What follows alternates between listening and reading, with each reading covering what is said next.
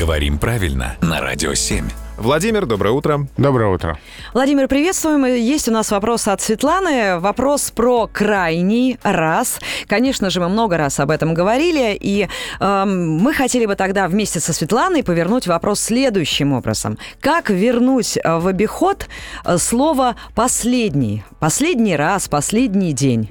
Понимаете, в русском языке все так работает, что нельзя ничего из языка вытащить, нельзя ничего в язык впихнуть.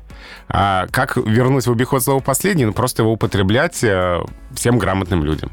Вот и все. Вот это вот спор крайний последний, крайний последний, он уже много десятилетий идет. Об этом писали справочники по культуре речи еще в середине прошлого века.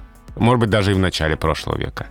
Продолжаем мы сейчас об этом говорить. То есть это очень давняя такая битва между теми людьми, которые не хотят использовать слово «последний», и теми, кому в этой ситуации слово «крайний» не нравится. Когда она закончится, неизвестно.